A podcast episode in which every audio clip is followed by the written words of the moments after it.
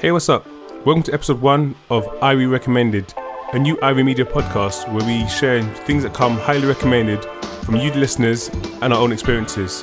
Today, we want to talk about mainly sci fi, and let's kind of focus on more sci fi TV shows. So, this is new for us, so hope you enjoy, and let's get started.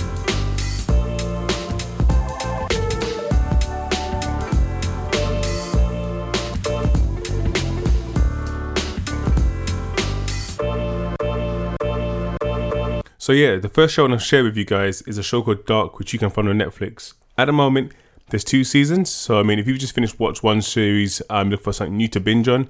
This is a perfect show for you. Just quick heads up: this show is in German. You can have the English dub. I personally wouldn't recommend the dub. I know it takes a lot more time to focus, but I think it's worth it. I think sometimes I find the dubbing can be a little bit distracting. I've actually seen this series twice now. One with dubbing and one with the subtitles, and I think I probably enjoyed it more with subtitles. Yeah, it's based in a German town, around based around a few, a couple of families where we realize people are more integrated than they knew. Yeah, Dark does an amazing job of finding a way to make the sci-fi genre interesting.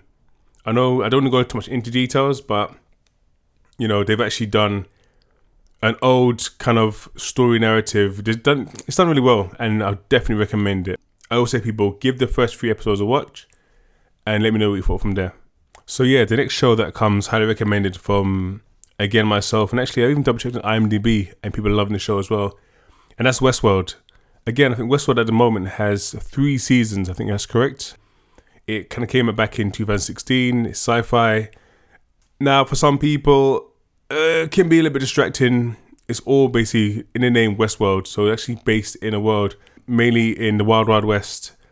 It's still based in the future, and in this world, guests will come to this um, Wild Wild West world to uh, have fun with robots who basically are are human as can be. So you know, there's a lot of tests on people's kind of morality.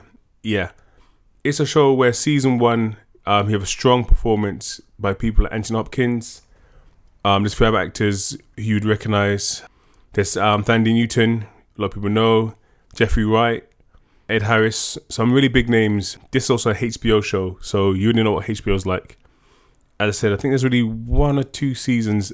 There's either way. I know there's a new season coming out soon, and I think it's probably best to kind of get these two underneath your belt before season three starts. But yeah, this definitely comes highly recommended for myself. So yeah, last but not least is an all-time favorite of mine, and this show is Fringe. Fringe, yes, okay. I'm giving you a heads up again.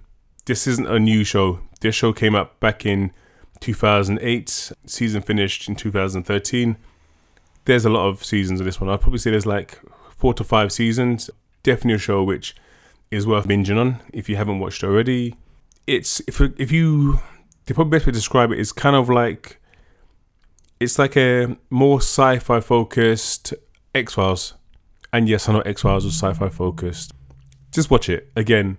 Watch the first three episodes. I'd probably say it's based with you know kind of it's almost like the police investigating some stuff, which turned into slightly not exactly paranormal, but yeah, slightly sci-fi scenarios. I guess for me, what I'm a big fan of is the genre where even if there's different seasons, I like all like each episode is one where the episodes all come together for a bigger picture. I'm not the biggest fan of the standalone episodic shows, and I think with this one, again, you can check on IMDb.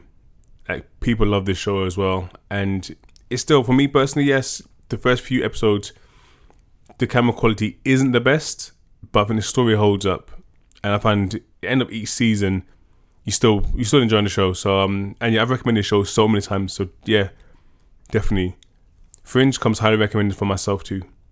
So anyway, as I said at the start, this is a pilot of a brand new podcast we're launching again, you know, we've had a few people who love to give us suggestions, and I personally feel like we could be doing a better job actually sharing with you lot. And also, same, if you've got some suggestions for me, let me know. You know my social media stuff already, so Seth Gabriel on Instagram. Same exactly on um, Twitter as well. So you do what you want to do. But like I said, it's a pilot.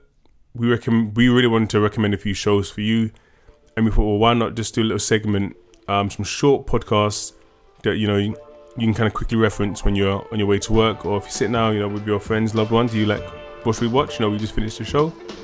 Well, you can come here. So yeah, this has been Irie recommended. See what I did there? Irie, highly, Irie, highly, Irie, hi- anyway, yeah.